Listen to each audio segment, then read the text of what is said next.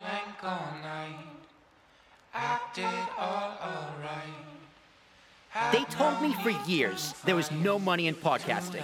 Well, they were all wrong. This is an Ambiguous Podcast Solutions original podcast. A personally podcast, years in the oriented making. Centered around You're listening topics. to Talking with Tarashuk Podcast. You gotta- with your host and founder of Ambiguous Podcast Solutions, Will my Tarashuk. Join Will and his guests as they talk about anything and everything under the sun. I say this all the time.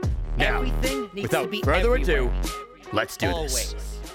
Yes, I know I have gray hair. All right, everybody, welcome back to another edition of the Talking with Tarashuk podcast. It's my third podcast this week, if you count the wrestling podcast. But I had to make special room for my friend, the man by the name of Keith Hayes. Keith has been podcasting since 2004, if you can believe that. If you want that full story on how Keith got into podcasting, gotta go to the Ambiguous Podcast Solution. I'll link to it down below where I had him on the podcast about a year ago. We recorded it a little over a year ago, but it aired about a year ago. Uh, Keith, thank you so much for being back on Talking with Tarashuk this time.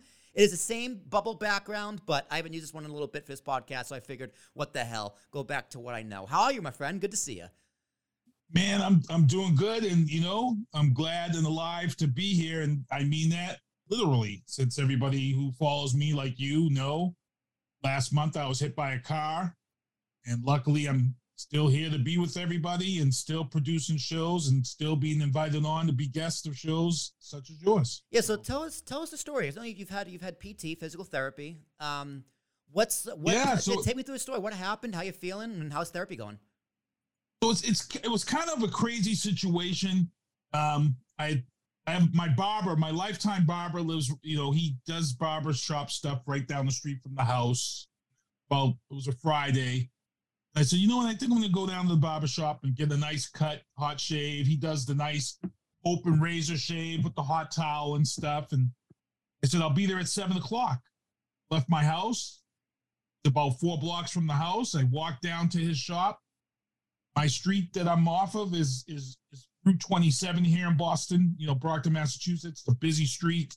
Um, I stopped and waited at the crosswalk to cross. Traffic stopped, and it's a three-way intersection. So it's the main road, and then there's a street across from me, in front of me, directly across from me, and there was a woman parked at a stop sign. She was waiting. So traffic stopped. The guy in the car waved for me to go. So I'm in the crosswalk crossing the street. The woman made a dangerous error. She thought when traffic stopped on her left that they were stopping to let her go and take the right. She never looked to the right to see if she had the right of way if, if someone was there. So she just come around the corner from the stop sign and plowed into me from my thigh, from my right buttock down to my ankle. Um, she knocked me up on her hood. Um, and it was weird because when I got hit, I stuck my hand out. My my finger is you can see my Ooh, finger right yeah. here is cut. It's a gnarly scar. What happened was is I stuck my hand out and my finger went into her grill of her car and it pushed me up onto the car. Oh, And everything was in slow motion. All of a sudden it was slow motion. Like it was like, and I rolled up. I could see her behind the steering wheel, like, oh my God. And I rolled up and I knew I was gonna hit the ground. Here's where the funny thing is. Before I hit the ground, my mind flashed back to the days of playing youth football and taking martial arts. Because when you're in youth football and martial arts, they're always telling you if you're going to hit the ground or you're going to hit the mat, put your arms out. Put your arms out.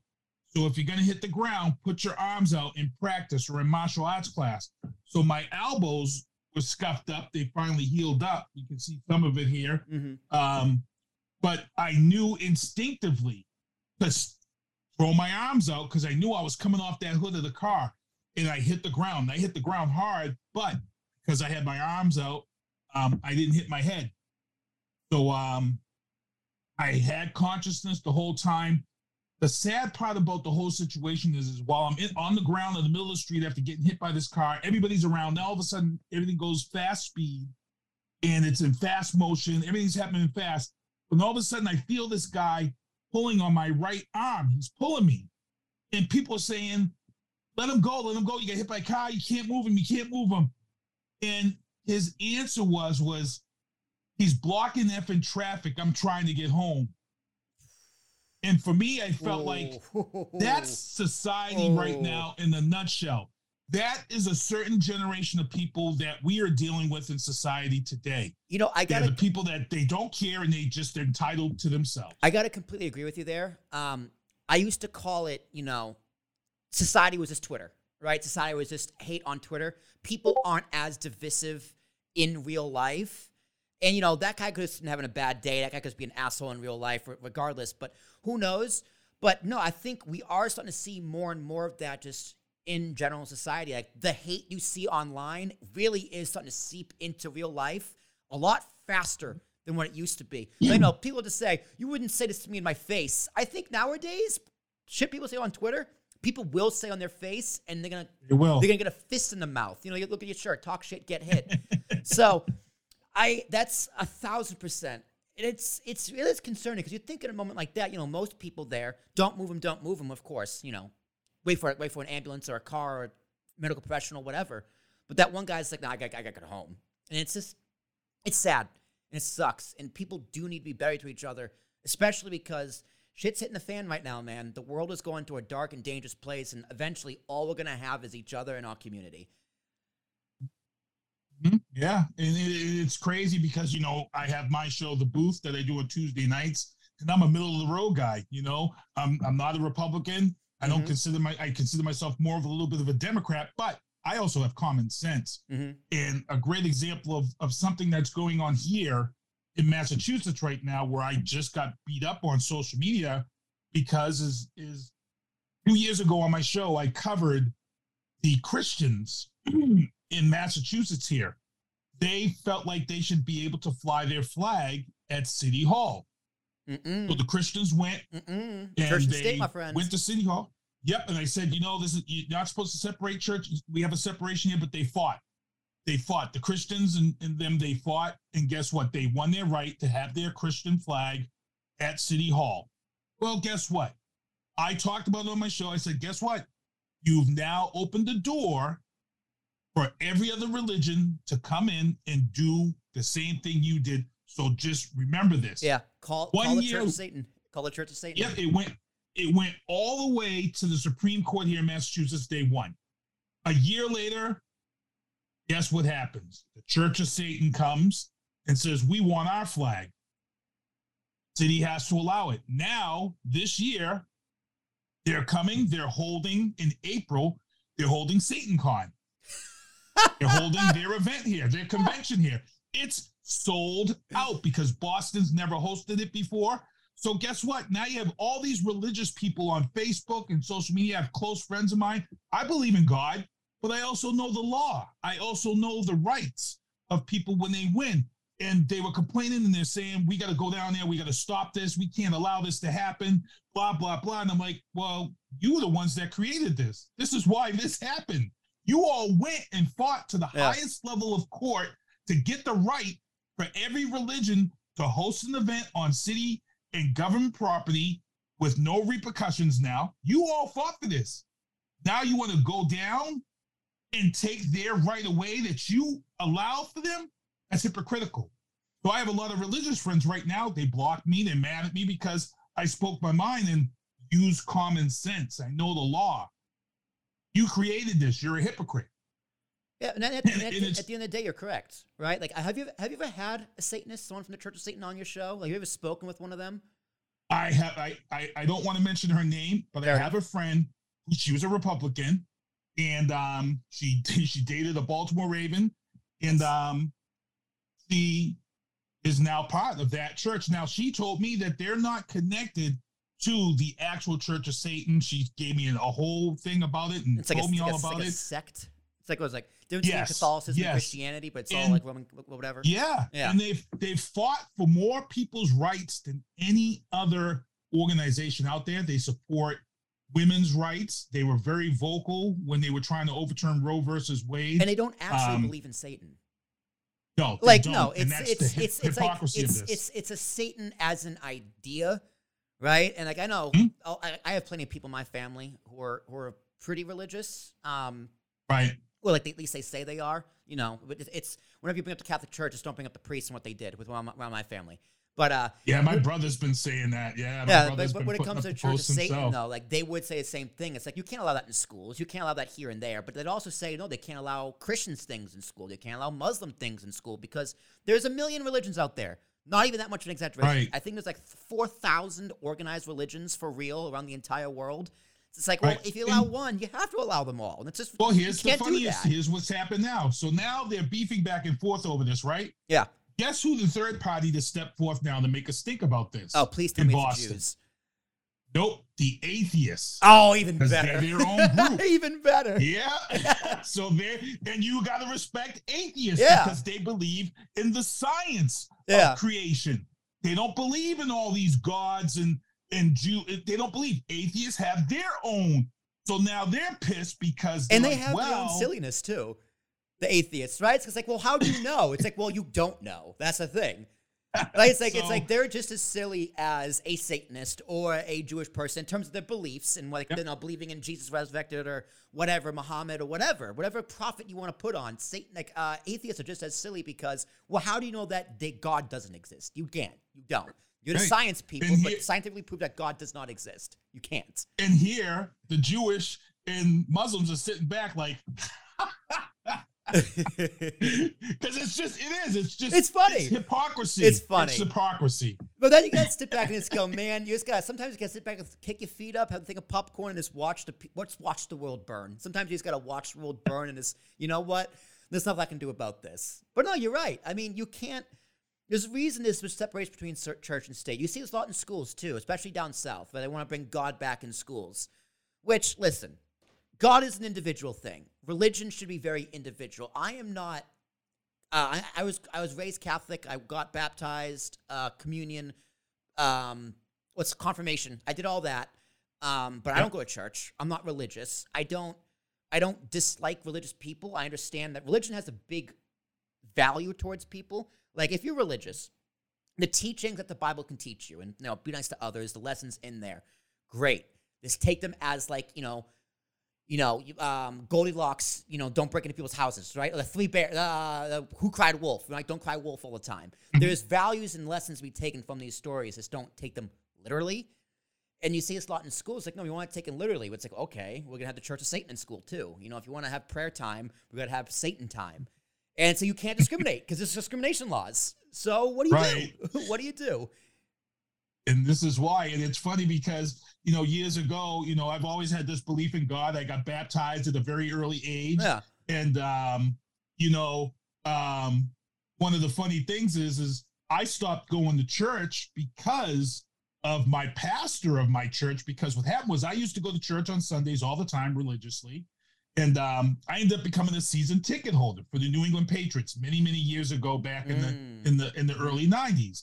And all of a sudden, my Sundays devoted to going to Pats games. My pastor of my church actually showed up at my house asking why I wasn't in church on Sundays because um, this and because of that. And some of the stuff was political because there was some things going on at the time. And I felt like, well, first of all, I didn't feel like going to church because I didn't want to hear you guys pushing political agenda that you shouldn't be pushing, number one. Mm. And then he said, Well, why are you not coming to church? And I was truthful. I said, I'm a ticket holder now for the Patriots. I says, I go to all the games on Sunday afternoons. He looked at me, he says, So you're putting a sports team before the Lord above? And I said, Nope. He says, Well, it sounds like it. I said, Nope. I said, Because every time I get ready to fire up the grill and we start to barbecue and have our tailgate, I say a little prayer. Yeah. I don't have to be in church to show, I don't have to be in church on Sunday to show that I have my belief in God and I pay my respect to God. As far as I'm concerned, God's the reason why I'm able to be a season ticket holder for the New England Patriots and be able to be here on a Sunday with some friends and be able to enjoy myself and watch a sport that I love. That could also be God's doing. So I'm gonna of say my prayer. Yeah, I'm gonna put my I'm gonna say my prayer before the steak tips hit the grill. And he didn't like that. And he walked out the house and hey, it is what it is. I haven't been back to church since. I don't I don't need to go to church to practice my belief. He knows he knows I believe. Yeah, God, believe. God isn't the problem. Religion isn't the problem. Religious people isn't the problem. The problem is the institution, right? The institution of the Catholic Church or any church for that matter is inherently a problem, whether it's the scandals and the abuse or it's a, the fact of pushing ideas and ideologies on people's lives. Like you can teach the idea of God existing and Adam and Eve and creationism, but that should just be a personal relationship. Your relationship with God, if you have one, should be very personal. It shouldn't be related to anything else, anybody else, or you know, when that basket comes around, you put a five dollar bill in. It's that's not what it's about. It's about your personal relationship with what you believe, and it gives people peace. But people people need that. I truly believe people need something that is just so ridiculous they believe it in anyway. Because look at the people, like look at the people who are very, very, very left leaning, right? They have they have their own beliefs on you know insert social issue here, whether it's LGBTQIA or uh, the non-binary people. Um, they don't have religion in their lives. They are not religious. They don't believe in God. They despise the church, which hey, fair, but they replace that belief in the idea of okay, this identity, like you, my identity is my religion, and our identity is our religion, and they. Some of it's good, some of it's bad. It's like the regular church, but they replaced the religion, old school religion, with new school religion, which can be called woke, whatever the hell that means these days. you know, it, it is. It's it's crazy. You know, I look at how crazy religion is, and I really, I really saw it here in Massachusetts because when we had the whole um, sex scandals going on with priests, um, we saw it here first here in Boston how gangster it really was. People forget that you know Cardinal Bishop here in Boston at the time under the Pope, he was stationed here in Boston, the Cardinal Bishop, and he was going to be questioned by the feds. He was going to be dragged into court and questioned. And guess what happened? If anybody remembers what happens, what happened was at Logan Airport at one in the morning, the Vatican sent the private jet here. It landed in Logan Airport. And guess what they did? They snuck Cardinal Bishop out of here in the middle of the night and took him right back to the Vatican. And guess what? Not one FBI agent, not one police person who was handling that case was going to co- commit career suicide and head to the Vatican to bring him back here to testify. No one was about to do that. And that let me know how gangsta that religion is. Oh. that's that that's that's telling you right there, we're bigger than the law. Yeah. We know you're about to question them, but here's what we're gonna do. We're gonna send a jet all the way from the Vatican Mm-hmm. and snatch up your your your number one witness and and bring him back here, and we dare you to come here to get him. Yeah. That was that was what that all was really saying. We dare you to come get him. Well, I don't even know like, how would you get him right? Like the like what under what jurisdiction can because the Vatican's technically its own country, right? Kind of. Well, it would be the feds. It would be the feds. But the first feds, and they, but they, foremost. they would need permission. You, they can't just land the jet Yeah, there. That's- nobody's- That's like the feds would be invading a country, right? Which hey, U.S. U.S. has no that, problem yeah. doing that. But like if whoever whoever was president at the time, let's say it was Obama, right? Just for the sake of argument, Obama just can't send the FBI to the Vatican to go get this guy. He would need permission from whoever runs the Vatican. So I guess the Pope, right? So Yeah, it's, yeah, it's like well, if, like yeah. if you're if you're if you're on the run, right? You break along California, you hop the border to Mexico. The feds just can't go and get you. They got to get permission from Mexico. Gotta get yep to Which- extradite you. Which, Yep. depending on the criminal, Mexico will be like, yeah, come, come get him. We don't want him here either. But the Vatican, what, what, what once the Vatican picks him up, what can you really do? You can't. You kind of, kind of stuck happening. there. You got stuck. career suicide. That was career suicide. And um, Bush was the president at that time. Okay. Bush was the president at that time. And um, I remember he didn't even want any part of it. You know, that it was let him go. He's like, man, I got four wars I'm waging right now in the Middle East. I can't, I can't do none of that. let him go. That wasn't, and that let me know how big the church was. And then the second thing I realized was when they started selling off properties to pay off all of those who were sexually assaulted. yeah. you know, all these all of a sudden, all these properties popped up for sale, and you were and you were and if you were in real estate, you were like, whoa, they had this, whoa, they had, whoa, they had. It was amazing how much property the churches had, and you got to remember, all that property they sold off to pay the victims was tax-free property that they were sitting. That was property that they weren't paying any taxes on. So even that is just mind-boggling, mind-boggling I- about religion. I go back and forth with taxing churches.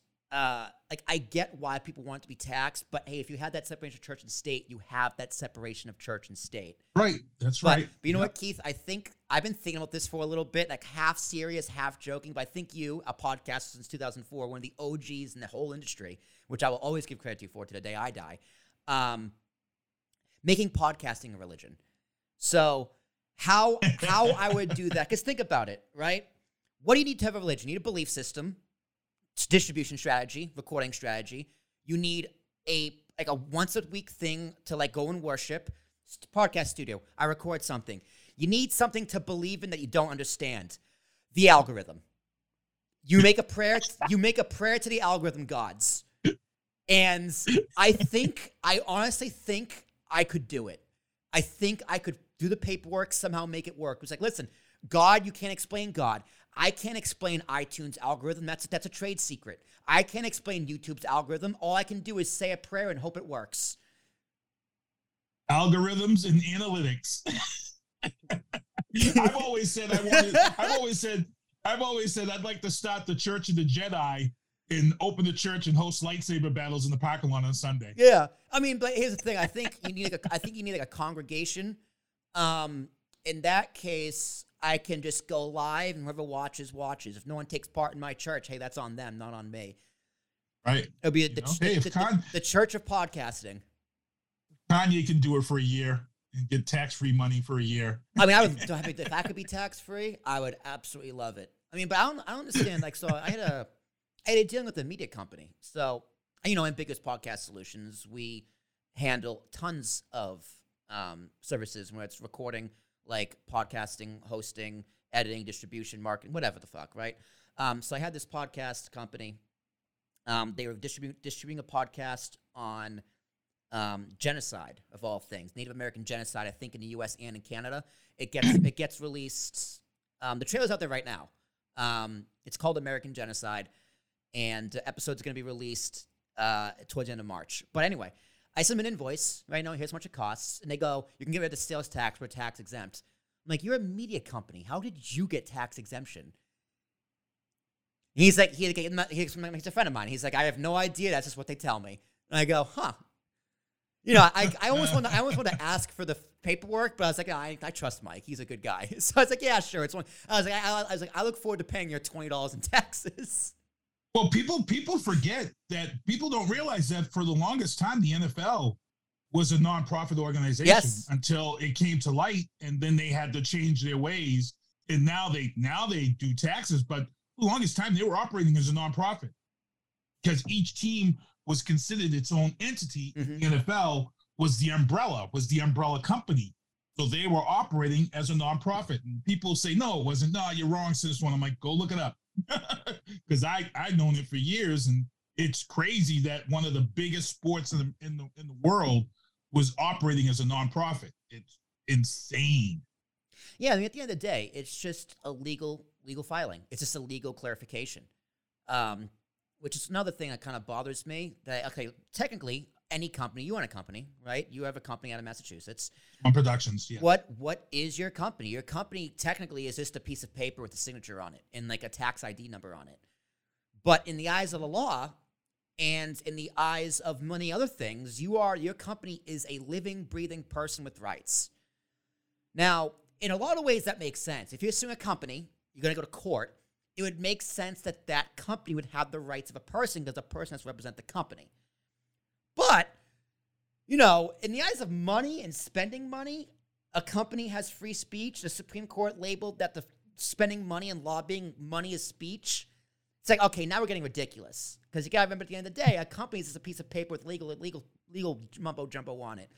It's not a living, breathing thing with rights. And in court in that court of law, yes, it makes sense. But that idea of a company having rights, I think gets pushed way too far as a person tries Right. to run a company. So just it's just ridiculous. What do you think?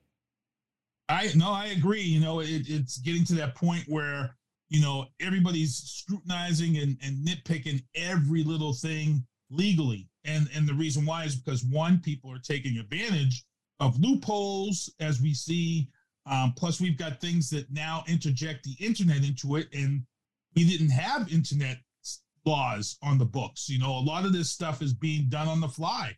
Yeah. Because you couldn't, there were things you couldn't do because it wasn't a law. You know, the scary thing that I heard was was when pedophiles and, and sexual predators were doing stuff on the internet, there was no laws. So early on, you weren't able to prosecute because there were no laws. That's why they had to come up and, and get these laws in the book ASAP because you couldn't hold someone accountable if you don't have a law for it because internet blew up on us so fast. And, you know, thank the lawmakers in your cities and states and towns for jumping right on these things and pushing bills right through and getting laws right away, especially with sexual predators. Um, some cities and towns, you know, they acted within hours, within few months to get the laws on the books, you know, and it was it's kind of crazy that, you know, that it's like that. But I get it. I truly understand where you're coming from. Yeah, people are crazy. As a business owner. people are crazy. As a business owner. Yeah, Yeah. especially, especially as a business owner. And um, I wonder how like with those laws specifically, um, Section two thirty, eh, for its time in the nineties, I think it was what nineteen nineties Communications Act, give or take. Mhm. Um, two thirty is a pretty solid law because now it's, it's pretty much just says, listen, YouTube or a internet entity like a YouTube, we we realize it's going to be impossible for you to moderate all the content that the whole world can post on. It's the World Wide Web. We understand a, a one company cannot moderate the world. Um, so we're not going to make you liable, legally liable, for what gets posted on on your website. Which great, because they are technically not a publisher. Great, Right. but they have to have some kind of moderation laws. Like they have, they have to have some kind of policy. Fair, right? For those sexual predators, for pornography in some instances. I don't know how Twitter does it because Twitter allows porn, but if you go on a Twitter and you scroll through, you're never gonna be you're never gonna be served porn. You got to search for it. But I don't know how they do that. That's that's incredible. Now that's that's the algorithm right there. You're gonna be praying to. Um, but now that we want to change 230 because censorship and misinformation, whatever the hell that means. Um, so we're still trying to figure out Web Web two.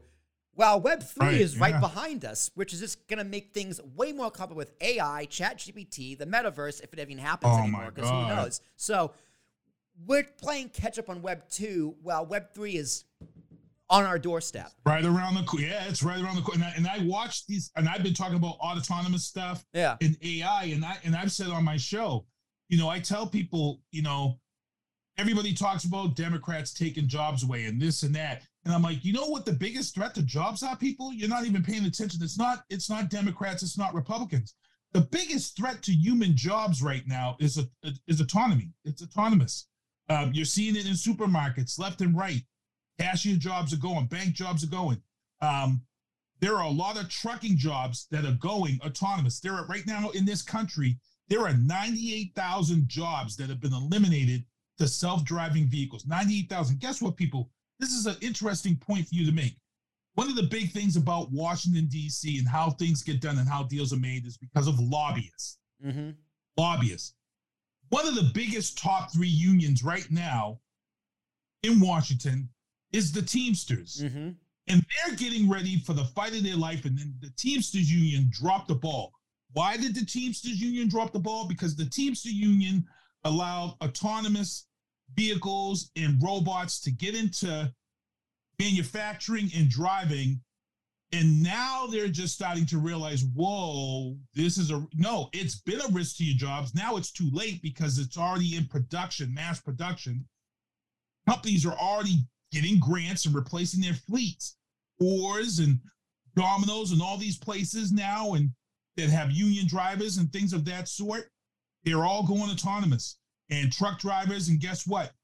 You take away 40% of the Teamsters to autonomous vehicles, guess what? You've now taken away 40% of the biggest lobbying union in the country. And it's only going to get worse for the Teamsters. So they better wake up and realize what's going on here. I have a friend who's a union guy, and I asked him, and he's like, I don't even want to talk about it. But you're late. You're late to the party because it's coming. If you eliminate the Teamsters from from lobbying, guess what? the workers' rights and all that stuff is going to go bye bye because Well, they're going bye bye a anyway. lot of jobs are going bye. They're going yeah, bye they're bye. going anyway. bye-bye. Right. Biden pretends he's the most pro labor union any like, in in the in the, uh, that ever existed, and yet he squished the railroad strike. And then look what happened. Oops, Palestine, East Palestine, Ohio, and oops, it happened again. So, I mean, lab- and that, labor- and that and that and that company, that company has been a because I'm in transportation. That's my regular job. My Right. regular job is in transportation. I've worked in public transportation since I was out of high school. Um, that company, Norfolk and, and Pacific, there, um, they've been a problem before before Biden. Yeah. They've been a problem Oh, yeah. before. Now, I I actually had a lawyer on my show. Um, she's actually handling the class action suit for those who live in East Pal- Palestine, Ohio. And she told us that this company is responsible for, I- want to say she said 80% of the derailments in this country Mhm. because, because they're like all four or five profit. companies run all of the manufacturing. They run all the shipping routes, right? Railroad is owned. Try well, if you're going to start a new railroad company, how could you? There's like four of them who own everything. So it's like individual. Like that's the thing about monopolies too, right? Like, can you can can a, Morgan. can a group of companies, right? Like say three, four, five companies. Yes, they're in competition with each other, but can the five of them combined be considered a monopoly? And I, I honestly don't I know. so. But like I say so. When you when I you say so look at too. when you look at who's responsible for this for what happened here, JP Morgan is one of the biggest investors of this of this company, of this railroad company. We all know what JP Morgan's about. JP Morgan's about profit. That's all they that's all they care about at the end of the day is profit. That's it. They'll cut corners, they'll do whatever, in my opinion, and and and they don't they don't care. It's all about profit. And um it's a it's a scary thing. It's a scary thing. And I tell people always look at this stuff. You know, like I said, people talk a good game. Marjorie Taylor Greene is a is a great example of people who talk a good game. Marjorie Taylor Greene, she's a you know she's got a big mouth. She talks a lot of stuff. Um, she was against the she in public. She was talking about Disney in public. She was talking about marijuana and all this stuff. Yet when her report comes out about her and her husband's investments, guess what? They're invested in Disney in stock, and they've got stock in, I want to say, two marijuana dispensaries. So here you are preaching all this stuff to your people, in the GOP, yet behind the scenes, that's hypocritical. That's some that again, it's crazy. It's all, it's all about the money. It's it's crazy. well, it's we live in a world of don't believe your lying eyes, believe me, and the me is the government or the corporations who run our lives. Like I don't know if you saw, I'm su- I'm sure you did, because you're a politic junkie, kind of like I am. Um, the Tucker Tucker thing from last week, the January 6th footage. Tucker Carlson. Yeah. Oh man. Now- yeah. scary stuff. Scary, Scary stuff, when you look at it. Here's what I advise: if you haven't seen it, watch it, but watch it on mute. Watch it on mute because a lot of stuff Tucker says is just ridiculous and stu- stupid. He's like, these people revered the Capitol. They weren't violent. They were peaceful. Shut up, Tucker. you shut your lying mouth. We have other footage that you're not showing, you fucking idiot. However, the footage you are showing, it's I talk about burying the lead. The footage you are showing is the police walking him around the building. like walking him around the building, opening doors for him. He thanked him in a prayer on the Capitol, like in the Senate chamber. So, and the narrative is still this was a violent insurrection, which it was, but it's also the Capitol Police didn't do their job. Don't think they're heroes because they're not. So it's like two things can be true at the same time. Democrats and Republicans can both be right and wrong at the same time. And it's like, why Right, is right. nobody interested in bringing those cops into that, that January 6th hearing? Because you know what? It probably wasn't about democracy and freedom. It was about ratings, TV, and distraction. So, and here's the funny thing. So the booth was on January 5th. Our show. You can go back on YouTube, you can watch it.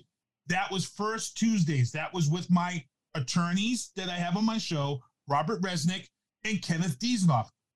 That episode was called The Fire Before the Storm because we had been talking and we had been following all of this stuff leading up to January 6th. Mhm. We knew something was about to happen. Here's how we knew. So did the feds. We were well, no, well, here's the thing. We were watching this whole thing with the Proud Boys and Enrique Tarrio.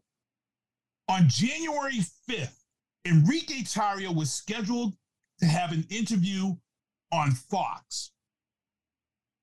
During this live interview, he was just picked up from the airport. He's in his limousine. He's being interviewed by Fox on live TV. Live TV. Guess what happens on Fox TV with Enrique Tarrio's interview? Cops are pulling him over. The feds are pulling him over. He's being arrested for supposedly burning some flag at some event. So I'm like, wow, that's weird. Here we are watching Fox TV, and the feds have decided to pull him over and arrest him on Fox Live TV. Hmm. Mm. You wonder here, something's not Mhm. right about something smells fishy about this. Come to find out, when all the testimonies and stuff come out, Enrique Tarrio was a rat. He had been a rat. He had been a rat for the longest time when they put him in the Proud Boys. Enrique Tarrio was put into the top, the Proud Boys to be a rat, and he'd been given information to the government. So the government already knew January 6th was going to happen because the Proud Boys and these other militia groups knew what they were going to do. They knew that they were going to do this. They had snipers in the trees. It's insane, man. And it, it drives me up a wall that they play this Republican Democrat thing against us when they know what's going on. The elitists all know what's going on. It, it's insane. I was pissed. It's it's it's crazy stuff. It I tell people, you know, watch. Don't. I tell people, don't watch what you see on the surface. Watch why the news is putting it out there. Then ask the questions. I have I have a template of five questions I ask myself. Why are they putting this story out here? Why do they want me to know about it? And so forth. And then when I ask all these questions, I didn't make my own decision. I've had Republicans come at me on my page. Then I've had Democrats come at me on my page and claim I'm a Republican. I'm neither. Yeah. I just use common sense and then I report and tell things as I should tell it. Um, you know, and it's it's crazy and it's crazy because if I took if I said something good about Trump, they all they never forget that. They never see that. They only come on my page and attack me if I say something they feel is bad about him, but they never see the good stuff I said that he did. Like he flooded a ton of money into our space program, which Space no other president has done. yeah. And granted, yeah, it was a joke. The Space Force name was a joke, but It's not a bad name. What else would you money. call it? What else would you call it, it, honestly? it, it, it needed to be done though. It really needed it? to be done. We were way behind and it had it- to be done. There was, you know, We have so, many problems here on Earth. I don't care about space. Like unless like unless the space force is designed to build some technology to block asteroids or to somehow like if a giant if like don't look up was actually happening and they had to make a space force to try and fight it. like that's the only thing we need a space force for. And like like Well, there was actually a good interview um, before he retired and left the air. Um, they did um, on the on the talk show, uh, the Daily Show. They actually interviewed the guy who was head of Space Force. Um, he actually hates the name, but he talked about what he does and, and all of the stuff that a lot of people assume that they do, they don't do. It's it's very interesting what they do do. Um, a lot of it has to do with security. Um, a lot of it has to do with, with satellite stuff and so it's pretty interesting. If anybody gets a chance to check it out, but they inter- they did interview the guy that's the head of, of Space Force, and he was. It's a pretty funny interview. it's ridiculous, man. It's ridiculous. Well, I'm glad. I'm glad. Uh, back to physical therapy. I'm glad you're feeling better. I'm glad uh, that you're able to move around and still do this podcast. We were supposed to do this on Monday, but um, Silicon Valley Bank collapsed, and I was thinking over the weekends, you know, because my, my day job, I, I I do live streaming a lot of financial content, and we had a guy on, and I was thinking over the weekend, I need, I want to reach out to him and see if I can get him on. It's topical can I get him on real quick on Monday and release it on Wednesday? So I had I had him on this past Monday. You got bumped, but it was for a good reason. So Uh, that's a that's a real good reason because we talked about the same thing on Tuesday night. so- yeah, and I I I had to I had to uh really hustle. I had to pull an all nighter or two because I you know how I, you know how I do things in this podcast. I cut a bunch of clips. Um, now I do shorts too because I'm on Reels and TikTok and. I hate it so much. YouTube Shorts. Almost all of my views for any of my podcasts comes from TikTok and YouTube Shorts and Reels more than the actual downloads, which drives me nuts. But it is what it is. Um, but I was thinking about this as I was releasing. I was changing up my YouTube strategy, and someone who's been in podcasting for wants to see what you think about it. So typically, I would take I release podcasts every Wednesday, and I would cut. Say I cut about eight. Like eight clips to keep it easy, um, about three to five minutes in length, whatever. I release them all on the same day, so it's Wednesday, big batch. I do about every like 15 minutes to a half hour after it's premiered. I've seen it. Yep, I've Yep. seen them. I get Uh, the notifications when you do. Oh, thank you.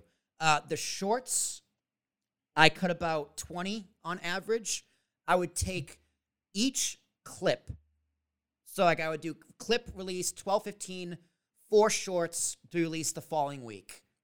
And then the next clip will be the week after that, next week after that. So I have like eight weeks of content from those clips into shorts over eight weeks. But then it kind of got to the point where, okay, I have a podcast the following Wednesday. So it's okay. I got two podcasts in circulation, then three podcasts, and sometimes up to four podcasts Right. in circulation. So I'm looking at my own feed. It's just, you know, the, the podcast with Travis, the podcast with Steve, the podcast with Mary, all in circulation at the same time. And I think that's confusing. So I'm changing it now to where I'm gonna bulk it. I'm gonna do release everything in a week, all my shorts, all the clips, just in that one week. So it's just one week of uh, Keith, one week of Matt Tercy, one week of Steve Sosnick, one week of whatever. Do you, which which way? I do you- like that. Which way do you think is the better way I- to do I it? actually- Bulking it or I- spreading it out? I like how you just said it, and I think that's that's the way to do it. You know, and and um, I'm new to this reels game. I Yeah. actually reached out to you, um, and I'm happy because I did my first reel and I got um 3,000 3,002 views. So, what you're doing, I feel like week, week, week is probably going to get you more because more. I look at my analytics for drafting the circuits and some of the shows I do, and I see when you first put it out there, that interest seems kind of low. Mm-hmm. Then you go back on like three days after it's been out there, and then all of a sudden it's it it is spiked. So I'm assuming that those who subscribe to your show or whatever, they've gotten around to starting to listen to it. So I feel like your second idea of one one week, one the next week, and keep it. I, I think you're going to see more results doing it that. I think it makes more. I'm trying to do the same thing on social too, because like my LinkedIn, I make a sh- too many posts on LinkedIn probably. Um, Mhm. But it's the same thing, you know. I'll have one day, I'll have three different clips from three different podcasts being released. And it's just, Yeah, it's, it's yeah. kind of seems like sensory over like me. oversaturation. Well, like oversaturation, right? I, I don't know about over Kinda. I don't know about oversaturation because I think in today's market, well, so I think quality versus quantity is always a fun argument to have. So let's have it. Um, the real answer is you need quantity of quality, but if you're just starting out, focus on quality. Right. Once you get quality down, once you Yes. once you have a, once you have a system Yes. down, you know, like what you have, you have once you have, you have booths, right? You got three or four different booths. You know, I have um, weekly podcast clips and whatever. So, but the quality is down because this podcast, I didn't prep anything. I know you. I don't need to prep. I don't need to prep for you because I'm, I'm confident in the way we can talk to each other and have quality content. You know, for the Silicon Valley Bank, I had to very much prepare, and part of it was quality, part of it was not quality on my part. The guest was excellent. Just I'm not an expert, so that's kind of a, that was kind of a problem. Um, but once you get the quality down, then you need quantity because the social media algorithms want quantity. TikTok wants quantity. Instagram wants quantity. YouTube wants quantity. And at the end of the day, quantity is no quality is subjective. Quantity is fact. So at the end of the day, I think quantity gives a slight edge, but in reality, you need the most of the best. See, I think where because you're established, I think that's why you you don't have to worry about quantity because you're established. I know I get your notifications. I check out your stuff on LinkedIn when I see it. You know, Yeah. you had you had another podcast. You had another guy on your show a few weeks ago, um, and I, I was seeing all his stuff. You know, and it for me, and I get it. You know, like you said with TikTok, TikTok analytics and and their algorithm. I I hate. I have this love hate relationship with TikTok. I just hate it. that's where the people are. because I'm a That's where the people are. I'm a DJ Right. also, and I DJ, I do shows, and TikTok. TikTok has just ruined it for DJs. Um, TikTok has created this whole world of ADHD music listeners. So when you when you DJ an event now, people only want to hear like 30 to 40 seconds of a song now Mm. and then they want to be right into the next song. They want you to start spinning the next song. So now, if you're a DJ, you've got a four hour night or or two hour. Let's just say you get a two hour night DJing. You gotta do like Guess what? you gotta do like 400 songs. Holy, oh Yeah. my! The amount of songs that you now need to to keep a crowd happy is insane because people only want to hear the best verse, a couple of hooks, and then they want to be into the next song Yep. because of TikTok. And it it it is just ruined society as we know it, as we know it. Oh, it's horrible. Look- but I love it. I love spin. I can be on TikTok and blow two hours. See, I don't I don't watch TikToks. I have I also have a very. I also have a very specific TikTok strategy. So what I do on TikTok, I release I try and release one to three a day, sometimes four if I'm crazy. I take weekends off because I need to breathe. Um, Yeah. but when I would if someone likes, comments, or it has any interaction with my um, account, I immediately follow them. Unless they're like clearly a bot. Or they don't have like an actual Yeah. profile picture. Yeah, I, I, imme- I exactly, immediately yeah. follow them. And then when my when my video is uploading, I'll go to my following section and I'll just scroll through and like videos. It's like, hey man, I'm following you. I'm here. Just not- notice me, please. Look at me. Right, I'm over here. Right, Um, right, right. I yeah. ignore the for you section because that's not that has nothing. That's nothing. nothing helps me nothing. Helps me with nothing in terms of my goals for the podcast. Um, also, it's kind of helpful because I think it's roughly 220, 2,070 people I follow on TikTok. I got about just under 400, just over 400 followers. I go, okay, I have in 2,000 people have engaged with my profile in one way, shape, or form that are actual people. So that's just that's just a metric. It's just something I like to know. But Hmm. TikTok's interesting. It's very, very interesting. I hate that attention spans are short, and it's still so ironic that the most popular Ugh. podcast in the world is four hours. Oh, it's killing us. It's killing. Like I said, it, and I'm I'm sure if any other DJ comes across this, they're gonna say the same thing. Oh my God, TikTok is it's a it's a love hate relationship. It's killing us as far as when you're doing an event, but as far as it, it's really helping get music out there. To be Yes, honest, It does. Um, it, it does. have- it does have- launch you off have- music. yeah, you have groups like Fleetwood Mac whose songs end up in the top 20 again because of a TikTok video of a guy on a skateboard. You have videos of all these people who are dead and gone that are now reaping royalties because a 30 second TikTok. Clip. Yeah. It's it's insane. Like you know that, You know? that new song? It's called "Calm Down." I think. It's a, okay. It, yeah. It's I, I can't sing, but it's just like it, it, it's it makes noise it's like lo lo lo lo lo lo lo lo lo. It's like all over the radio now. Um, but that song is now mainstream because it blew up on TikTok. Like my girlfriend and I, we have a shared Spotify playlist that we want we go on long car car rides. We'll just put it on, and for three hours, it's some of my songs, some of her songs. That song was on our playlist months ago. She put it on to her credit because she found it on TikTok, and now it's blown up mainstream. Right. So It's it's, it's and another reason you know? why I say quantity is because you never know what's going to explode. You never know what's going to be a most famous hit. Like I posted uh, TikTok, sixteen thousand views, sixteen five, I think, as of recording this. It was we were in studio. Um, Christian Christian Wright, who's our who's a studio partner in Montclair, New Jersey. We were talking about colorism. Like, um, if like it was, it, the conversation was, you know, can you be racist to white people, or can black people be racist to white people, whatever. he was talking about colorism. So him being Hispanic, he was talking about Spanish colorism. So I posted on a Wednesday night at eleven thirty. Next thing I know, it exploded in terms of what I consider exploding. And that is not at all what I thought was going to be popular on TikTok or anywhere else. I was just like, I just, I do quantity because I don't know what's going to go viral. I have no idea what's going to go viral. What I think is good, other people can think is ass, and vice versa. Right. Yeah, it's weird. Yes, it is. It is funny. It's weird, you know. And I, and for one of the things that I've been doing that I know drives people crazy, like when I watch a football game, um, a Pats game, I take my tweets, my thoughts that happened during the game, Mhm. put it to music, and I create a reel.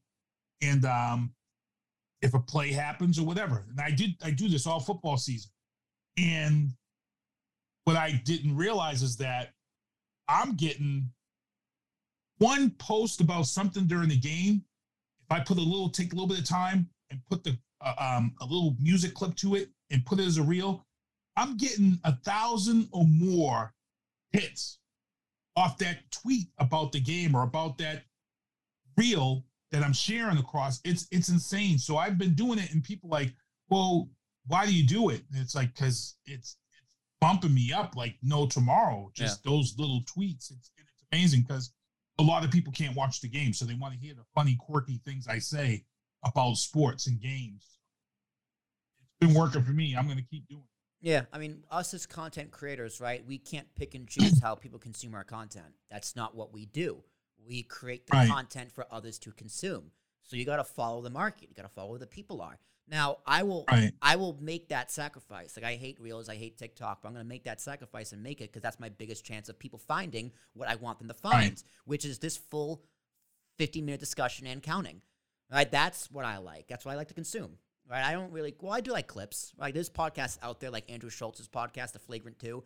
They're they're those guys are just hilarious, but I don't have two hours to sit down and watch their podcast. But they got clips. They got clips. So I'll watch the clips, um, most of them, if not all of them. And it's just choice. If I'm giving any advice to a content creator, choice. Give your audience choices. Like some people prefer 45 minute conversations or an hour conversation. Give them that option. Some people like that my podcast speaks to a bunch of different people. You know, from Bro- you're from Brockton, we're talking about things under the sun. La- Last week it was Steve Sosnick who talked about Silicon Valley Bank. Week before that it was my godmother. Week before that it was Travis. You introduced me to as a veteran. Week before that it was another veteran who built worked on airplanes. So that's variety. People like the variety. They can get it all in one place. That's why I did podcast playlists too, which nobody's doing, by the way. What would you What do you think of the podcast? My podcast playlist whole shtick and idea. I, I, I I think you're, you're on it. I, I, I You can be on if you think it's a bad idea, Keith. Please, I'd rather hear it. I'd rather hear it's a bad idea. No, you know what? I don't. So I'm always looking at ways, and I think, I mean, I, I have my own personal podcast playlist on Uh-huh. Spotify. I mean, I have all my favorites on there. So I mean, I I think you're onto it. I think you, you got a point. Ah, it sounds like it's sounds like you're hiding what you really want to say, Keith. Come on, let me hear it. Oh no, no, because I I have the same thing on my Spotify. I do the same thing with my my Uh-huh. podcast. So I mean, But those are podcasts you listen to, right? So like you can have like a sports playlist in Spotify, which says you have four different different podcasters, right? I think, yeah, I think it. I think it works. I think what you're trying to say. I think I'm for it, but I think me and you are. I think that's. It's only like a me and you type thing. I think a lot of. I think a lot of people don't think like we do. You know, That's true. Um, no, not many people, if anybody, thinks like I do. But for me, I could be like, man. yeah, You're- I love it, man. Let's go for it. But when you start thinking about people outside our box, there's gonna be some people going, like, ah, ah, I'm not for, I'm not for that. Even though we think it's, I think it's great. I think we, it, it's something, but you know, we we go out, we tell people it ends up being a what wah. It, it's trying to explain to someone is a little confusing and i am finding some pitfalls but you know you just got to build a strategy around it right? You got to think. Someone asked me for a link to my podcast and i know they work in finance and i know they're big on finance. I will send them the talking money with tarashuk's playlists because it's just all my clips on finance. If i know someone Yeah. doesn't give two shits about baseball guess what? I'm not going to send them the sports playlist. I'll send them the clips playlist like I'm like Right. it's Yeah. just it's different different tools, right? If um even my guests, uh like with with Steve Sosnick, I was like, hey man, here's here's the podcast link. I sent him a link to the money one because he works in finance. You know, maybe he'll see a clip there. It's so you're trying to grab someone's attention, right? Now it, it may, Right. it's a little Yeah. it's a little Yeah. confusing on the consumer end, maybe. But if you type in Talking with Tarashuk into Spotify, the first ten options are mine. So that's got to count for something. And I and, and I like and, and you know and you and you make a great point. Like for me, like if I'm pulling guests, so it's the same way with me. If I've got a guest come on the show and that guest is from the MMA world, Mhm. and they say, "Well, you got a link to your show," I'm not going to send them first Tuesdays with Ken and Rob talking politics. I'm not going to send them because he's more apt, apt to say, "I'm not going on that show." So what I do is I give them a couple of links. I give people three links to my show. If they're a sports guy, I give them three links of where I had sports guests on. And that's kind of what you're saying. I use that as a tool um, to help me bring in guests or get them intrigued to come on the show. If I have a recording artist on, um, I send them three links of recording artists that I have on my show. And I also try to show three different genres of music so they know that when they come on. My biggest thing is is what I love is when I have recording artists on the show, especially rappers. you know, I tell people I'm an older guy. The people who listen to my show are older. So when you come on my show, you're Sean Combs, not Jay Z. I try to tell people this that come on my show in the music industry, and 90% they get it. They come on and they know that they're Sean Combs and they do the interview as such. I've had some people that have come on the show, they completely don't listen to me, and they come on and they're in Jay Z mode. Mm. When the interview's over, they'll say, Well, how was that? Well, it kind of sucked because my people who watch my show, they don't want to see the street thug fake side of you. They wanted to hear about the business side and you know the struggles and the things like that. And, and why I told you this up front. I tell everybody everything up front. you know, when you come on my show, if you don't listen to the advice I tell you, that's on you. Yeah. You know? I mean, you have to. But hey, at the end of the day, it's a podcast, and the P stands for personal. Yep. So- So, and I, you know, and, and one of the things about me and you, and we, we do these podcasts, you know, and I'm still learning. You know, I was doing this on a web TV, putting this stuff together, but I'm still learning right now the legal the legal side of podcasting because once again, we're talking about new laws being written Mm-hmm. Cover our butts when we're podcasting. And, a really good situation is is um, I get permission from everybody for what I use. I have a legal disclaimer before my show airs. Um, I've beaten I've beaten some of the biggest uh, companies who have te- flagged my stuff because I have all my legal paperwork and all my stuff correct. A, a great example of that is the intro to my show. The intro to my show is a beat that Drake has in one of his hit songs. The problem here is, is that the producer was leasing this beat out to people prior to Drake. I was able to have this lease beat prior to Drake having it. So every time my show airs, I get the dreaded legal crap from YouTube and other sites. And um, I have a template. And I submit my template and say, here it is. I bought this beat from this producer. Um, I have every rights to this beat for the use that I'm using it for. And Sony has to take it down every time, every time they lose. And I'm like, you know, this is this is what it's all about. Um, I just recently had to add that the legal disclaimer that the views expressed by someone on our show, um, we can't be held accountable. Um, and this had nothing to do with my show. This had to do with another show that I produce. I produced this person's show. This person had a guest on who came on, and that person was spewing all types of misinformation and false facts and blah blah blah. And he got the he got hammered by YouTube. So I said, well, here's what we have to do. We now have to put the disclaimer that's going to come on our show and say that this person's a guest, and if they come on and spew all types of craziness, it's that's their craziness that they're spewing. We don't believe in it. We don't.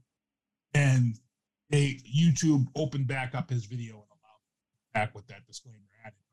Now I've got it as a template. That disclaimer is on every show that I produce now. Because I don't I don't want that legal action. I want that. Isn't it funny we have to do that? Like, you know, even as a podcast, right? Your podcast isn't like real, right? Your podcast is just a name. But you guys But- say but- this podcast doesn't believe in this. Post, so podcasting has become very strong in society. You know, it's it's come to a point where I when I was doing it and then they came up with the name podcasting, it was a joke. People laughed at Yeah. it. Mhm. You know, I went and covered sporting events because I was invited into this podcast internet radio thing early, early, early on.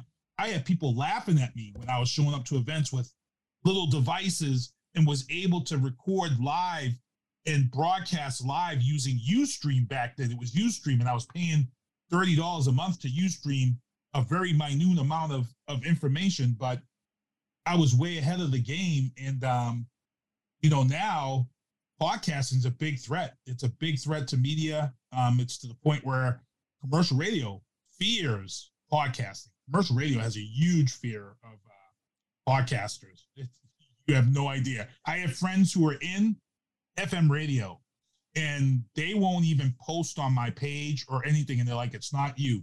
They, my friends in radio, they love me, but it's not you because the pyramids, the iHearts, all of them, they're all scared of podcasting. Well, here's the thing. It's interesting, right? I can like podcasting to radio is just like you know the typical YouTuber to cable news or cable TV. We have all the viewership, not like me personally, but like podcasting has all the viewership. Radio has all the money. They still have all the money. When it comes to advertising and making money, AM and FM radio, it's not even close. And that's not going to change for a long time. It's the same thing with um, like cable news and anything related to cable news, cable packages. Like you can say YouTube and Netflix and this, that, and the other. It's better and it get more. It gets more eyeballs, which in a lot of circumstances is true. But they still cut billion, like the NFL, billion dollar deals. WWE even billion dollar deals on cable news still. So you you can say that we're coming for radio, which we are. We are the future, but it's still a long I way never- coming. to be honest, I never I never saw podcasting as coming for radio. I always felt that podcasting It's more accessible radio. was its own entity. Yeah. I felt like it was I felt like it was its own entity. So I don't really even know how radio developed this fear of podcasting because I'm like, well, I get why they're worried, but there's no there shouldn't be no fear there because I I always felt like podcasting had a certain niche of person who watched who listened to it when it started out yeah. and those who watched it.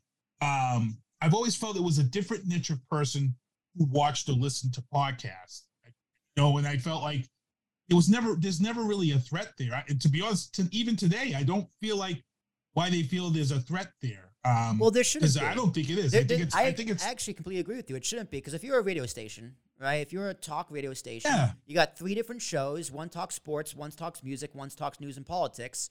Guess what? You're a podcast network, and you can still do it live on the radio waves. But guess what? You just record it and you throw it on a podcast distribute distribute distributor. It's on Spotify, Apple, Google, Amazon, everywhere else in minutes. So just have the replays on there, and guess what? You you can keep the same ads. You you have ads on your live broadcast. guess what? You're double dipping now, so you can you can upcharge advertisers. You get you get the live ads, and you get the replay. Like you do that. Your show is on YouTube. grants on video. If they wanted to, they could just throw cameras in the studio, have the audio go live to radio waves, and the video go to YouTube and Twitch and whatever. Like you're right. It's not competition. It's just another tool to use. it- it- and that's how I feel. And it's funny because um, Spotify this week just announced it's official. Um, I've been beta testing on Spotify since they took over Anchor. Um, Yeah. They've had Anchor for almost a year, and it's finally official now. It's Spotify for podcasters, and a lot of people are like, "Oh, nothing's really changed." I'm like, "Well, it has. A lot has changed in that year under the beta, and now they're official." It's on, it's on says, but- yeah, I know. I know Yeah, Spotify and- is working on some things. I didn't know they bought Megaphone for the analytics, which I think is really pretty. Well, so they're buying. So so there's a war right now in podcasting that a lot of people don't know about. Amazon is now in the podcast game. Yep. Amazon Live has now, when you go into your OBS software, it pops up now. It's already there. Amazon Live. But don't get all happy, people. You can't throw your podcast. It's only one type of person who can podcast on Amazon, and those are people with commerce.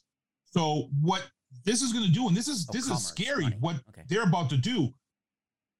The, the the show that sells like the the shows that are selling stuff on TV, the home shopping networks and stuff. Guess what? They got to be scared because now Oh, with this podcast of selling your own stuff, you don't need Home Shopping Network yeah. to sell your product now. You're going to create your podcast. If you've got your product, you're going to, if you're Joe Schmo, you've created your pro- product, you've got your trademark and all this stuff. Guess what you're going to do? You're going to find someone like me or you and say, hey, I got this product I want to sell, but I don't want to give it to Home Shopping Network and try to have them pitch it. I want to just do it myself. That's where you and I would come in. You set them up, you, you broadcast their stuff on Amazon Prime. And this is, I'm telling you, this is going to be big. People, mark my words. Somebody I told them about, they laughed at it. And I says, don't laugh. Don't laugh because that's how Amazon got big. And I said, people being able to, to, to promote their own product is an extension of of making money more yourself. And I says, and that's kind of where we're headed, man. And I says, be very afraid of Amazon doing this because they're not going to let it fail. They're not, and and Amazon will handle the shipping and stuff for all these people Right. that are going to have their their podcast. So I'm almost like, man, get scared because they're coming. Well, They're coming. podcasting is like you know it gives you the avenue to be creative, right? It gives you the avenue to do whatever you want. What other medium could I have these play podcast playlists? Whether you think it's a good idea or confusing or not, where else could I do that? Well, I, you can't, right? Where else? Where else could I have a model where you know I am a podcast host. People like me as a podcast host. People like me interviewing them, and they know. Listen, my business or my brand needs a podcast, but I don't know how to do it. I don't have the time to do it. Well, guess what? I'll interview you, right? I'll interview you. You can pay me. I'll do the clips. I'll do the social copy. I'll do everything I do for my podcast. Oh, and guess what? Since I'm hosting it, I'm going to put it on my feed as well. So it's going to go on your feed that you're going to create. Guess what? I'm going to do it on my feed, give the social promotion, everything I do for one lump sum. So essentially, you're paying me to be on my podcast, to do my podcast. Your branding, you know, you can customize as you want. Right. I won't do my intro. I'll just do a cold open where I don't say name of the podcast and I can insert my intro and your intro in the beginning of it. So I'm doing one podcast, but it's going to be released on multiple different feeds for multiple different purposes. You can put your ads, I can put my ads, right? But it's recording one podcast. You just pay me up front. But like, where else can I do yeah. that? Where else can I think of that business model? Yeah, it's insane. And you know, and like I said, this is going to be small businesses can utilize this. If you're a, like you're a restaurant, you're a brand new restaurant, you opened up. A lot of people want to be on TikTok and stuff. Well, guess what? You bring somebody in like us, and we'll set the TikToks up. We'll set all that up and get you. Uh, you know, go go once a week, do a little podcast for 15 minutes, and do your specials for the week. Yeah. You know, bring on somebody that's in your and, and, and it, it's going to work. So this this whole thing with Amazon getting into podcasting is going to be crazy, crazy, It is. crazy. It is hard to explain to people though, because sometimes like everything I just said to you makes sense. Right, but if I'm ex- am I explaining it to um, a realtor, like a, someone who runs like a, a real estate agency, they'd be like, I don't get it. Or if I'm trying to explain it to um, fi- a finance person, that some like a, a, a group of advisors, financial advisors, or sa- sales people who work in sales. Oh, you sell Cutco knives? Start a podcast. What? what? How is that going to work? so it's sometimes it's very hard to explain to people what podcasting is and can be. But hey, man, sometimes I feel like a genius that no one pays attention to, sometimes that can be very humbling. and, and you know it's it's funny too because you know like i said i come from transportation. And and in in the federal law um you're supposed to have public meetings or public you're supposed to have public announcements where you let people know what you're doing with federal funds. I had said to somebody i said, podcasting, is a great way yeah, to get that information out and you're and you're in compliance with what you're supposed to do by federal or state law. Now you don't have to have a city meeting and call these people and get details and all this stuff. Put the podcast together. Let people know what they need to know in the public thing. And guess what? The mbta here in boston they're already doing it. They're already streaming their their meetings and already streaming their informationals. Um every two weeks they update something. And Yeah. guess what? They're in compliance with the feds because it's there.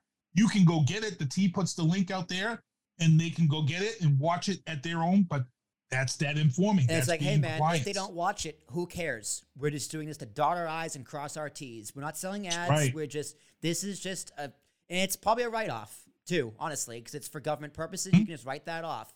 So yeah, right Totally. That 100% makes sense to me. I mean, it's interesting. We'll we'll see what happens. Um, I'm going to keep working. That's what I do. I do these podcasts every single. and you're working hard man Every single i see day. you out there It's the grind, it's the I hustle. see you out there. It's hard. It's really hard. It's really hard. You know, you said you said i tell me- everybody that. you said to me a few weeks ago, you don't need a big audience to make money anymore. It helps to have a big audience. Don't get me wrong. Everyone wants the audience. yes yep But I'm chasing an audience. But what am I gonna do when I get them? I don't know. I have no Right, idea. right. I have no idea. Right. And it's and it's like a great example of that is Oscar Mike Radio, Travis, who you Yeah. had on your show. You know, me and Travis have been doing this for seven years for his show. And, you know, last year, Travis lost an, an award um, for, for best military podcast, and you know he won. He ended up winning a microphone, and we were like, you know what? Something better is coming for us. And sure enough, we linked up with the VA hospital. They asked us about doing some podcasting with them. This is the VA hospital. You can't get any bigger than that when you're talking military. Um, the way I produced the show caught their eyes. The way that Travis handles the show caught their eyes. And here we are now. The VA rated us in the top 10 veteran podcasts in the country Hmm. to the point now where we've interviewed a gentleman who's on Travis's show tonight at eight o'clock um, about the VA app. We were we were able to help them promote this new app for, for the VA hospital, um, and now we, we we're being asked to going to do some future stuff with them. And here's the greatest thing: I put a part a, a post up about no edits. Um, what happened was was that me and Travis put this show together for the VA. We produced it. I edited it. We put everything where it needed to be. We shipped them off the package to the VA. We know that this podcast is going to be looked at by a ton of people before it gets approved. The VA responded to me and Travis about the podcast we put together, and they said, run it as is, no edits needed. And if you're somebody who's in television, podcasting, or editing, or anything of that sort, when somebody like the VA comes back and tells you air as is, no edits needed, that is the biggest accomplishment that you could ever have. Me and Travis were like, pinch me. Are you serious? This yeah, is no, VA. no They- compliance, nothing. Everything. Yeah, they it, they're the government, of course. They're, they're gonna micromanage for the sake of micromanaging. No edits. Nothing. That's No edits. That's we were we were super super proud of that because again podcasting is a serious business and, and you got to dot your i's and cross your t's and for the va to come back and tell us no edits air as is we put together one hell of a product Yeah. and they and they were happy with it so and they're talking future stuff so that's big Awesome. getting linked in with the VA is going to bring a ton of stuff our way. And Travis, like Travis said, Keith, he's like, it's not about the money. You're right. It's about who's who's watching it and who's noticing it and who's coming to you because you know when the VA comes to you, that's that's big. That's that's a big issue. I, So I, I keep trying. we're to gonna take I- it. We're rolling with it. I keep trying to tell myself it's not the virtual audience that matters. It's the people in real life who talked about your podcast that matter more. I go into I go I went into work. You know, I had a meeting, um, and my boss's boss's boss was like, "Hey, I heard, I heard I saw your podcast." I was like, "Holy shit!" Right? Like you're the one you're the one who decides if I get a promotion or not. Like that's that's that's Right, huge. right. So like every every day, like uh, most of I got to the point now where like the guests I have, I don't need to find guests. Really, I can, but I don't really need to. People are now starting to come to me, which is very humbling and very good. And I can have repeat guests, and you know, I, I form a bond with my with my guests. Like you, you're, you are you are a repeat guest technically. It's the second podcast we've done together. Now, I've never met you in person, but you're gonna go on the friends and family playlist because we've done a podcast together. It's also gonna be the repeat guest playlist. Um, right. because we right. are friends, and that's just how podcasting works. And Keith, I could talk to you all night about podcasting, but I do have an out in a little bit. Um, so, but before we go, as always, I'm sure you know this. The final question always goes to the guest. So please, anything you want to ask me, my friend, the floor is yours. Oh, yes. So you have a wrestling show. I do. I've been dying to ask you this question because next month, first week of April, is WrestleMania. And of all the matches that intrigue me about WrestleMania, is this Charlotte Flair, Rhea Ripley, Mm. for some reason, I feel like that this is gonna be the match that everybody is talking about on Monday morning. Really I need to know because you you you watch wrestling. You're a big fan like me. interesting. What are your thoughts on this Charlotte Flair Rhea Ripley matchup? God, I gotta, I gotta tell you, I just, I don't care about the match. I just, I just don't. Like, I'm a big fan of Rhea, right? Don't get me wrong. Rhea, Rhea's heel turn, Yes. the Judgment Oh, Day, is Lord. is outstanding. It's so good. Um, and Charlotte, I love Charlotte because I respect Charlotte. I respect her work ethic. I respect her hustle, and I respect the troubles she had to go through to get to where she is. I know it's weird seeing a she's a Flair. Like, did you watch her um, Right. Broken Skull session with Austin on the network? Yes, yes, it's fantastic. crazy. It's just like Mhm. I never would have guessed that this is the life she lives. And I left that interview going, I genuinely feel bad for you. Like I pity you, even though you're a multimillionaire, the most successful female wrestler ever, and you're Ric Flair's daughter. I go, as much as I complain about my life, I would not trade to be you. I would be happy being me. And that's a weird compliment for Charlotte Flair. I'm a big fan of Charlotte Flair. She deserves all the accolades she has. I'm a big fan of Rhea Ripley. But I know we got ripped off of the match in 2020, but we saw the match. That time kind of came and went. I wanted Rip Ripley and Bianca. I think that's a better match. But then again, Ooh, we have we have years for that match. They're both young. They're both in their prime. Charlotte, who knows how many years she has left, right? Who knows? So you got you got you got to pull the trigger while you can pull the trigger. So I understand why they're pulling the trigger, but also on Mania, there's so many things going on on that card that are gonna be amazing. This one's just kind of lost in the shuffle. And if you listen to the Kings Rings podcast live every Wednesday night, by the way, um, I think night, night, night one main event is Sami, Kevin versus the Usos for the tag belts. I think Sami deserves that main event more than Bianca Asuka or Charlotte and Rhea Ripley because I don't believe the main, women's main event uh, main WrestleMania just because they're women, right? When the women have main events at WrestleMania, they deserved it. Bianca, Bianca, Sasha, definitely. Bianca was put on the map. The triple threat, Right. duh. So I think Sami deserves that main event spot for night one more than anyone else. So, in terms of this match, is it going to be a great match? Probably. Probably. Who's going to win? I have no idea. I could see it going either way. I'm pulling for Rhea. But show stealer, absolutely. My personal interest in it, eh. I'll enjoy it when I see it. And I, I, Rhea Ripley has done so much coming up from that NXT. yeah. Um, you know, she's done so much and she's become a huge fan favorite. hmm Um, I'm really pulling for her, but for some reason, in the back of my, I feel like that this is going to be the match that everybody's going to be talking about the next day or Monday morning when it's all said and done. Um, so I just, I just can't wait to see. Um, are you happy with the Hall of Fame inductees so far? Right, With Muta and Rey Mysterio. Rey Muta, I'm surprised it took this long. Like WrestleMania is in two weeks, man. Like as when this is released, WrestleMania is this Saturday and Sunday when this is when this is going to be released. Like it's going to be very very quick. So Right, right. I don't know who else. We're recording this on March 16th. Don't happy 316 day, by the way. Um, so it's going to be very. Oh, that's right, Yeah, yeah, it's Austin. Austin's today. It's going to be very interesting to see what the rest of it looks like. Um, I would love to see Psycho Sid. I would love to see like Bam Bam. Uh, I would love to see Maurice. I think it's, it might be Melina, but you know, this is gonna be old news by the time people hear this. But I always like the Hall of Fame because it's interesting to see who gets in, and people get really upset about it. It's a fake Hall of Fame for a fake sport, but I, I, I, do love Hall of Fame because I love their video packages they do for them. They don't do them anymore unless it's the night of. But I don't know. I think the adjustments they made, I liked when they had them walk to the ring. I thought that was very poetic.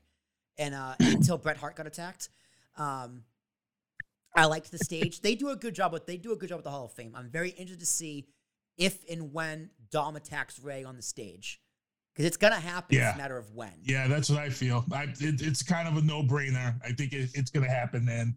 And this is, you know, it's the passing of the torch. But I'm Yeah. like, Rey, Rey, Rey can't lose this match. He he just can't. Oh, he has to. I think I like we, And- Ricky and I talked about this on the show the other night. Um, I would do loser leaves town. Hmm. What else does Rey have to do? Really? Right? What what what a more poetic way for the man to go out, put over his son on the biggest stage of them all, and retire. Yeah. yeah, yeah. I mean, and Dom Dom's a great talent. He's a really good heel. He is. He's. I say this all the time. He has. Sometimes wrestling is just the right amount of stupid, and Dominic Mysterio is just enough stupid for it to work. Yeah. Yeah. He's really, he's coming to his own. He's had some struggles Yes. as we've watched him grow. Um, I think the going to jail part of this whole growth, I think that's what I think that's, That's what what kind of that's what kind of pushed him over into this. Okay, we get it now. You know, And, and, to, And be, I like and it. to be fair, right, it's the same thing with our, our content. You just don't know what's going to go viral. Him going to jail got over. Sammy Uso got over. You know, the yes chant got over. The things that aren't Austin 316 got over. The things that aren't planned are the ones that get over the most. The things you least expect are the ones that get, that ones that get over the most. Yeah, So that's right. it's gonna be it's gonna be very interesting. It's gonna be very very very interesting. So I'm very excited to see what's happening in wrestling. Um, that podcast is every Wednesday night. We are live, Kings Rings, as well as Wrestle Addict Radio on YouTube, Facebook, Twitter, and Twitch. Have fun with us. We got a pretty small community, but it's a lot of fun. We got a Discord channel. Our live chats are very fun on the Wrestling Podcast. So those guys keep me going. You know, if APS fails, I always got Kings of the Rings, always and forever. But Keith, you also have a live show, the um the booth. So please, anything you want to plug, your socials, anything you want to share with the world right now. Yeah, let me real now. quick, um, guys. Just the easiest way: Sinister One Productions on Linktree. Check me out. All the shows that I produce is there because I can come on here and talk about my show, The Booth, on Tuesday nights. But I produce some shows that actually are are, are better than my show, Oscar Mike Radio with Travis Partington. I can tell you right now, his show's better than mine. It deals with things with veterans and and their issues. It's better than the booth. Um, drafting the circuits, NASCAR, F1, IndyCar, and now NHRA. I've been involved with this show for over 10 years. We've brought video to drafting the circuits. And since we brought video to the show, right now, last night, we had Stefan Wilson and Don Kuzik. They're racing in the Indy 500. Stefan Ooh. Wilson's racing the Indy 500. Next Tuesday, next Wednesday night, we have Sting Ray Robb.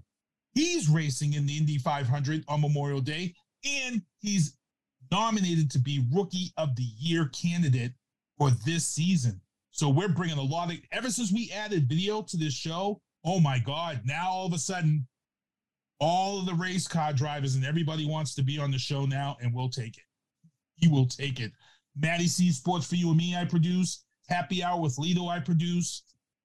Um, Talk Back with Gloria Shea was in production for a little while, but she's taking a little hiatus. Um, and I was doing She Talks Football podcast, but she's making a big hit on um, Twitter Spaces. Um, so she's kind of moved over to that, and I'm not hating her on that. If if the Twitter Spaces works for you Mhm. and the Clubhouse works for you, hey, run with it. I'm not here to tell you what to do and what not to do with your podcast.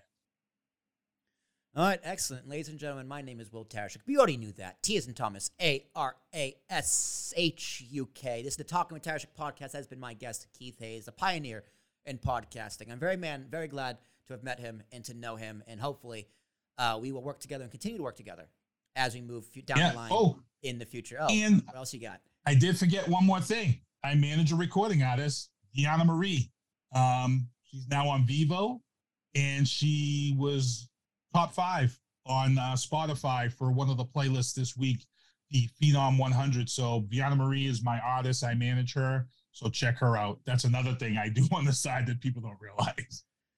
The hustle never ends. The hustle never ends. If you want to support my hustle, Talking with Tarashuk Podcast and ambiguouspodcastsolutions.com, email me to be a guest and let me know why. If you want to go, if you make me go, ooh, that's interesting, congratulations. I will find time for you to be on the show. The email is will at apspodcast.com. In the description down below, there's a link to our GoFundMe. Uh, we own a business, we have debt. It sucks. I hate it. But with your help, we can get out of debt and become profitable. Even $5 can help. It won't help clear the debt, but it's one step closer. The GoFundMe is down there in the description. This podcast uh, will be released everywhere, including, including the podcast playlist, the friends and family playlist, where I speak to people in my close circle, my friends, family, or recurring guests. If you are a guest on this podcast, you are instantly my friend. This will also be on the podcast playlist where we give anything from podcast advice, talking about podcasting, or anything in between. It'll be on the full shows. If you don't like any clips, go to cluttered feed. It'll also be in the clips feed. If you only like clips and like an hour podcast, it'll also be on the main feed, the all talk, all talk to Tarashuk, which is everything I listed below, all in one place for your listening ears. That means this podcast will be released on three different platforms actually three different times on all the platforms. So most podcasts get released to Spotify once. This one get released to Spotify three times. I'll be back next week. Am I speaking to next week? I don't remember. But I'll see you there. But until then, y'all take care.